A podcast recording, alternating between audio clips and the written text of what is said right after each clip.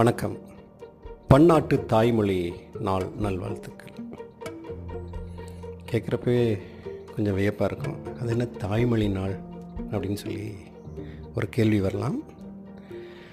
இப்படியெல்லாம் ஒரு தினம் உண்டா அப்படிங்கிற ஒரு ஆச்சரியமும் நமக்கு வரும். பொதுவாக சமூக வலைதளங்களில் இயங்க தொடங்கின பிறகு இது மாதிரி தினசரி ஏதாவது ஒரு தினத்தை நம்ம முன்னாடி அடையாளப்படுத்துவாங்க வாழ்த்து சொல்லுவாங்க. அது குறித்தான ஒரு உரையாடல் வரும். நேற்று மாலை ஒரு தனியார் பண்பலையிலிருந்து என்னை அழைத்து நாளைக்கு உலக தாய்மொழி நாள். நீங்கள் அது குறித்து பேசணும் அப்படின்னு கேட்டிருந்தாங்க. உலக தாய்மொழி நாளுக்கு நம்மளை பேச சொல்கிறாங்கன்னா எழுத்தாளருங்கிற அடிப்படையில் அவங்க கேட்டிருக்காங்க போல இருக்கு அப்படின்னு நினச்சிட்டு எனக்கு கொஞ்சம் வேலை இருக்குது என்னால் முடியுமான்னு தெரியல.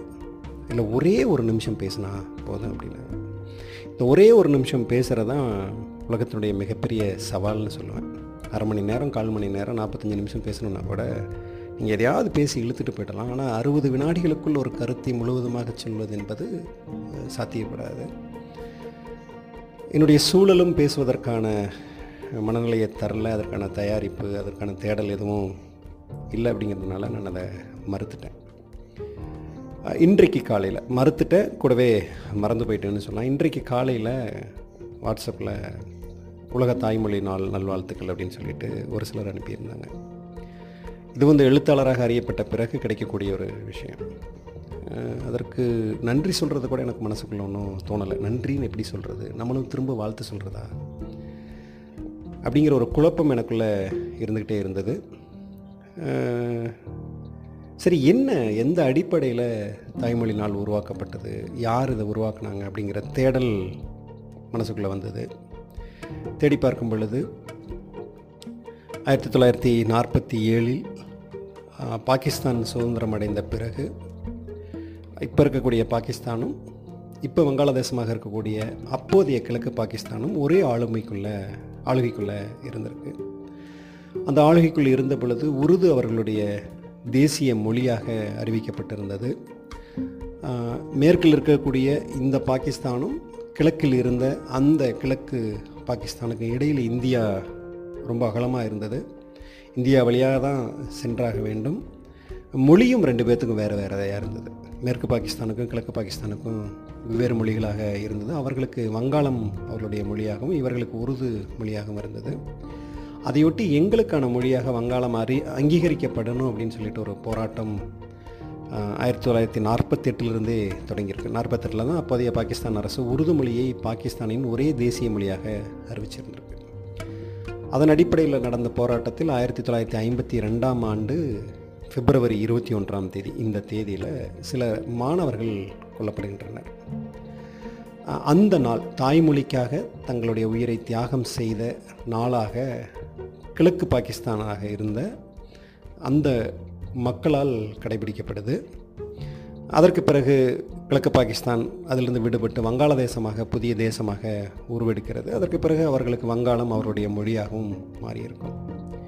இப்படியே நகர்ந்துட்டு வந்ததுக்கப்புறம் அந்த வேண்டுகோளும் அந்த தாய்மொழி தினம் அப்படிங்கிற பிப்ரவரி இருபத்தி ஒன்று தொடர்ந்து ஒரு தியாக நாளாக கடைப்பிடிக்கப்பட்டே வந்துட்டுருக்கு ஒரு கட்டத்தில் இது வேண்டுகோளாக வைக்கப்பட்ட பொழுது ஆயிரத்தி தொள்ளாயிரத்தி தொண்ணூற்றி ஒன்பதாம் ஆண்டு யுனெஸ்கோ இதை அங்கீகரிக்கிறது. பன்னாட்டு தாய்மொழி நாளாக அங்கீகாரம் செய்கின்றது. இரண்டாயிரம் ஆண்டிலிருந்து பன்னாட்டு தாய்மொழி நாள் பிப்ரவரி இருபத்தி ஒன்றாம் தேதி கொண்டாடப்பட்டு வருகிறது. இரண்டாயிரத்தி இரண்டாம் ஆண்டு ஐக்கிய நாடுகள் சபையும் இதை அங்கீகாரம் செய்கின்றது. இன்றைக்கு உலக தாய்மொழி தின வாழ்த்து சொல்கிறவங்களா இருக்கட்டும் சரி அதை ஏதோ ஒரு வகையில் கொண்டாடக்கூடியவர்களாக இருக்கட்டும் சரி போற்றுவர்களாக இருக்கட்டும் சரி உண்மையில் இது எங்கிருந்து தோன்றி எதன் வழியாக கடந்து இப்போது எந்த நோக்கத்திற்காக அனுசரிக்கப்படுகிறது அப்படிங்கிறது தெரியுமான்னு எனக்கு தெரியல. இப்போ உலக தாய்மொழி தினம் அப்படிங்கிற இந்த தினத்தில் நான் இதை எப்படி பார்க்குறேன் அப்படின்னு பார்க்கும் பொழுது இன்றைக்கி நான் என்னுடைய தாய்மொழியாக இருக்கக்கூடிய தமிழை கொண்டாடுவதோ போற்றுவதோ மட்டும் நிச்சயமாக போதாது. இப்போது உலக தாய்மொழி தினம்னு ஒரு நாளை அறிவிச்சிட்டா அந்த ஒரு நாளில் மட்டும் ஏதாவது ஒரு கவிதை எடுத்துகிட்டு வர்றது ஏதாவது ஒரு எழுத்தாளரை அங்கீகரிப்பது அல்லது ஏதாவது ஒரு கூற்றை மேற்கோள் காட்டுவது அல்லது அன்றைக்கு மட்டும் மொழி குறித்து பெரிய அளவில் புலகாங்கிதம் அடைந்து புகழ்ந்து போற்றி கொண்டாடி கடந்து போவது போதுமா? நிச்சயம் போதாது. பெரும்பாலும் நம்ம எல்லா தினங்களிலும் அதைத்தான் செய்வோம். இந்த சிறப்பு தினங்களிலெல்லாம் இதை தான் நம்ம வளமையாக செய்துட்ருப்போம் அப்போது இன்றைக்கு இன்றைக்கு மட்டுமில்லை என்றைக்கும் எடுக்கக்கூடிய ஒரு முடிவு நல்ல முடிவு என்னவாக இருக்கும் என்று பார்த்தால் முடிந்தவரை இந்த முடிந்தவரை அப்படிங்கிறத அடிக்கோடி எடுத்துக்கணும் முடிந்தவரை தாய்மொழியில் எழுதுவோம் பேசுவோம் உரையாடுவோம்.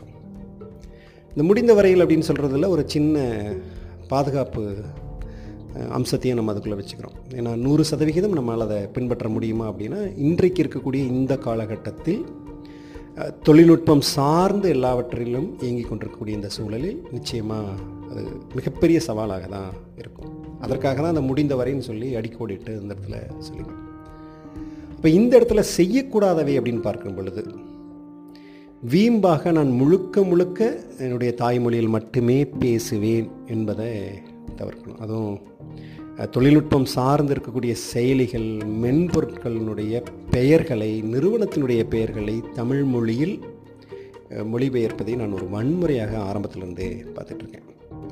உதாரணத்துக்கு வாட்ஸ்அப் என்பதை கட்செவி என்றும் பகிரி என்றும் புலனம் என்றும் ஆளாளுக்கு மொழிபெயர்த்து வச்சுருப்பாங்க. இந்த ரெண்டு வருடமாக நம்ம பயன்படுத்தி கொண்டிருக்கக்கூடிய ஜூம் அப்படிங்கிற செயலியை அருகு அருகி எதேதோ பெயரில் அவங்க சொல்லிகிட்டே இருக்காங்க. ஃபேஸ்புக் என்பது தெரிஞ்சோ தெரியாமலோ அவர்களாலும் அங்கீகரிக்கப்பட்டு முகநூல் என்ற பெயரில் இருக்குது இப்போ இவங்க எல்லாத்திட்டையும் நான் எப்பயோ எழுப்பக்கூடிய ஒரு கேள்வி கூகுள் என்பதை மொழிபெயர்த்து விட்டீர்களா? யூடியூப் என்பதை மொழிபெயர்த்து விட்டீர்களா? ஜிமெயில் என்பதை மொழிபெயர்த்து விட்டீர்களா? இன்றைக்கு சாலைகளில் ஓடிக்கொண்டிருக்கக்கூடிய வாகனங்களுடைய நிறுவனத்தினுடைய எல்லா நிறுவனத்தினுடைய பெயர்களையும் மொழிபெயர்த்து விட்டீர்களா? அப்படின்னு கேட்கும் பொழுது ஒரு மழுப்பலான ஒரு பதில் வரும் அல்லது அதற்கான ஒரு எதிர்வினை தவறான ஒரு முறையில் வந்துட்டுருக்கும் அப்போது தாய்மொழியை காப்போம் என்பது தாய்மொழியில் ஏற்கனவே இருக்கக்கூடிய காலங்காலமாக நாம் போற்றி பாதுகாத்திருக்க வேண்டிய விஷயங்களை தொடர்ந்து பாதுகாக்க வேண்டியது போற்ற வேண்டியது முக்கியமாக பயன்படுத்த வேண்டியது தேவை. அதை விடுத்து இன்றைக்கு யாரோ எங்கோ உருவாக்கி அவர்கள் ஏதோ ஒரு காரணத்திற்காக பெயர் சூட்டி இருந்தால் அதை நம்ம முழுக்க பயன்படுத்தக்கூடிய அந்த சூழலில் அதனுடைய பெயரை மட்டும் மாற்றுவது வன்முறையாக தான் எனக்கு தெரியும். மொழி வன்முறை அப்படின்னு தான் அதை சொல்லணும். அந்த அந்த ஆர்வக்கோளாறான அந்த தவறான செயலை விடுத்து நம்ம மொழியிலிருந்து நம் மனிதர்களால் நம் இளைஞர்களால் நம் மாணவர்களால் உருவாக்க முடியும் அப்படிங்கிறதுக்கான ஊக்குவிப்பை கொடுத்து அதற்கான வழிவகைகளை செய்து நமக்கான ஒரு மென்பொருள் நமக்கான ஒரு செயலி நமக்கான ஒரு கருவி நமக்கான உபகரணம் இங்கு உருவாக்கப்பட வேண்டும். அப்படி உருவாக்குனதுக்கு தாராளமாக நம்ம பெயர் வச்சுக்கலாம். அப்படி ஒரு பெயர் நம்ம தமிழில் சூட்டியிருந்தோம்னா உலக மக்கள் அந்த தமிழில் இருக்கக்கூடிய பெயரே அவர்கள் மொழியில் அவ்வாறே கருதுவார்கள். அதை விட்டுட்டு உலகத்தில் இருக்க எல்லா மற்ற மொழியினர் இந்த மாதிரி ஒரு பெயர் சொல்லை ஒரு ஒரு செயலினுடைய பெயரை ஒரு நிறுவனத்தினுடைய பெயரை தன்னுடைய தாய்மொழியில் மாற்றிட்டு இருக்காங்களா அப்படிங்கிறது எனக்கு தெரியல. அப்படி யார் மாற்றினாலும் அது ஒரு தவறான செய்கை. இன்னும் காத்திரமாக சொல்லணும்னா முட்டாள்தனமான செயல் அப்படின்னு தான் சொல்லணும். ஆக இந்த தாய்மொழி தினத்தில் நாம் எடுக்க வேண்டிய ஒரு உறுதி பெயர்களை மட்டும் மாற்றி அதோடு மனநிறைவோடு கடந்து செல்வதை தவிர்க்கணும். அடுத்தது இந்த மொழியில் நம்ம காலங்காலமாக பாதுகாத்து வச்சிருக்கக்கூடிய விஷயம் மிகப்பெரிய ஆச்சரியங்கள்லாம் இருந்துகிட்ருக்கு. நம்முடைய இலக்கியங்களுக்கு நிகரானது மற்ற மொழிகளில் எந்த அளவுக்கு இருக்குது அப்படிங்கிறது தெரியல. ஒரே அடியாக இங்கே மட்டும்தான் இருக்குது மற்றதில் இல்லவே இல்லைன்னு சொல்லிட முடியுமான்னு தெரியாது. ஏன்னா மற்றது நமக்கு அறிமுகம் இல்லை புழக்கம் இல்லை. ஆனாலும் மிக தொன்மையான ஒரு இலக்கியம் பண்பாடு எல்லாத்தையும் நம்ம கையில் வச்சுட்ருக்கோம். அதை இன்றைக்கு இருக்கக்கூடிய சமகால வாழ்க்கையில் நம்ம பயன்படுத்துகிறோமா நான் சமீபத்தில் என்னுடைய காலை நடைபயிற்சியின் போது கிளப் ஹவுஸில் இருக்கக்கூடிய உரையாடல்களை கேட்கறது வழக்கம். அதில் எங்காவது திருக்குறள் குறித்த உரையாடல் இருந்ததுன்னா நான் போய் எட்டி பார்ப்பேன்.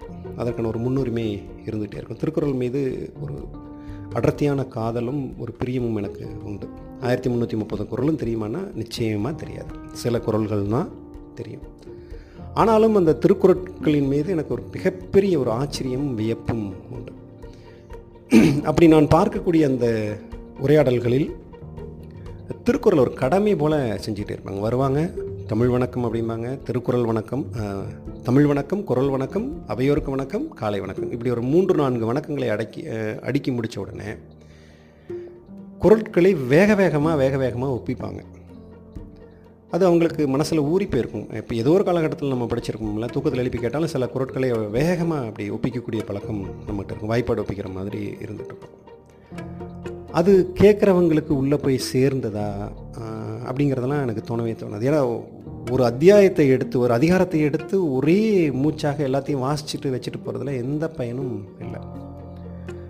திருக்குறள் வெறும் வெறும் ஏழு சொற்களால் எழுதப்பட்டிருந்தாலும் கூட அதில் இருக்கக்கூடிய குறிப்பிட்ட சில சொற்கள் ஒரு குறள் இருக்கக்கூடிய குறிப்பிட்ட ஓரிரு சொற்கள் மிகப்பெரிய வியப்பை ஏற்படுத்தக்கூடிய வியப்பம் இருக்கும். உதாரணத்துக்கு இப்போ சமீபத்தில் ஒரு கூட்டத்துக்கான தலைப்பாக கற்பவை கற்றவின் அப்படிங்கிற ஒரு தலைப்பு மட்டும் கொடுத்துருந்தேன். நிச்சயமாக அது திருக்குறளை மையப்படுத்தி பேசக்கூடியதுடைய தேவை அங்கே இல்லவே இல்லை. எனக்கு ரொம்ப என்னை உள்ளுக்குள்ளே இம்சை செய்து கொண்டிருந்த அந்த சொல் வந்து கற்பவை. கற்க கசடார கற்பவை கற்றவைன்னு இருக்குது அதற்கு தக வேகமாக நம்ம காலங்காலமாக நம்ம சொல்லிகிட்டே போயிட்டுருக்கோம் கற்க கசடரவை தனியாக பேசிகிட்டு இருக்க முடியும். கற்பவை மட்டும். எதெல்லாம் கற்கணுங்கிற ஒரு கோணத்தில் நம்ம பார்க்கலாம். கற்றுக்கொண்டிருப்பவை எனக்கு தேவையானது தானா அப்படிங்கிற ஒரு கோணத்தில் பார்க்கலாம். கற்பவை சரியாகத்தான் இருக்கா அப்படிங்கிற ஒரு மீளாய்வு செய்யக்கூடிய ஒரு பார்வையாகவும் அதை பார்க்கலாம். இந்த கற்பவை உள்ளே போய் என்ன செய்து கொண்டிருக்கிறது? ஒரு லேர்னிங்கில் இவ்வளவு விஷயங்கள் இருக்குது நான் இதை கற்றுக்கணுமா கற்றுக்கிறதன் மூலமாக அது எனக்கு என்ன செய்யுது? கற்றுக்கொள்ளக்கூடியது சரியான அளவில் தான் இருக்கா அப்படிங்கிற மாதிரி பல்வேறு கோணங்களில் அதை எடுத்துக்கிட்டு போகவே போக முடியும். அப்படி திருக்குறளில் இருக்கக்கூடிய சில சொற்கள் மிகப்பெரிய ஒரு மன எழுச்சியை தரக்கூடியதாக அடை அடைந்து கிடக்கக்கூடிய அத்தனை கதவுகளையும் திறந்து வைக்கும் தன்மையுடையதாக இருந்துட்டு அப்படி நம்முடைய இலக்கியங்களில் இருக்கக்கூடிய குறிப்பிட்ட எல்லோருக்கும் பொருந்தக்கூடிய சமகாலத்தில் எல்லாராலும் பின்பற்றக்கூடிய தன்மை வாய்ந்த பகுதிகளை எடுத்து அதை அதையொட்டிய உரையாடல்களை தொடங்கி அந்த உரையாடல்களின் வழியாக அவை பெரும்பாலான மக்களுக்கு சென்றடையக்கூடிய பணியை தொடர்ந்து நம்ம செய்யணும்.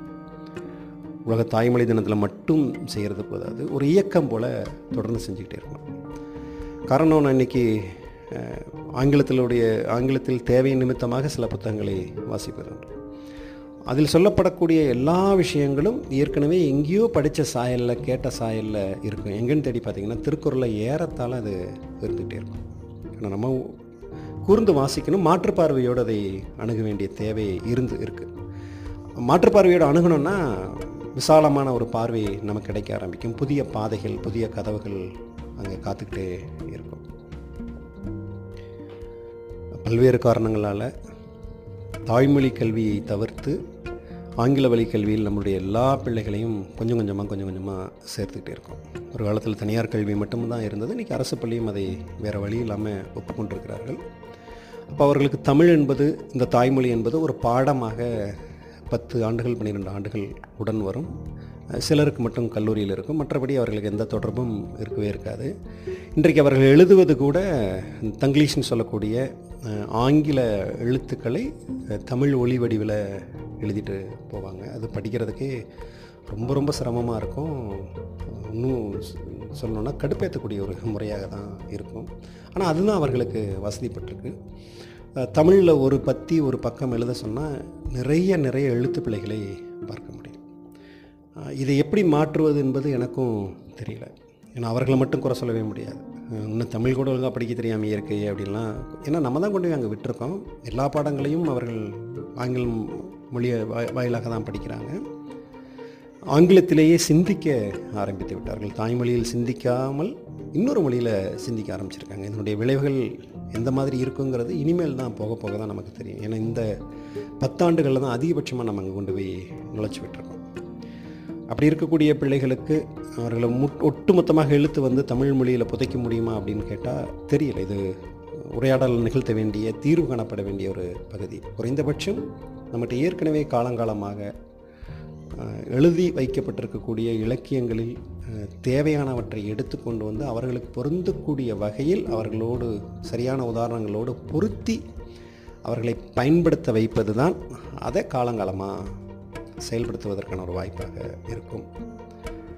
தாய்மொழி தினத்தில் மட்டுமல்ல எல்லா தினங்களிலும் நம்ம இதை கடைபிடிக்கணும் பின்பற்றணும் முயற்சிக்கணும்.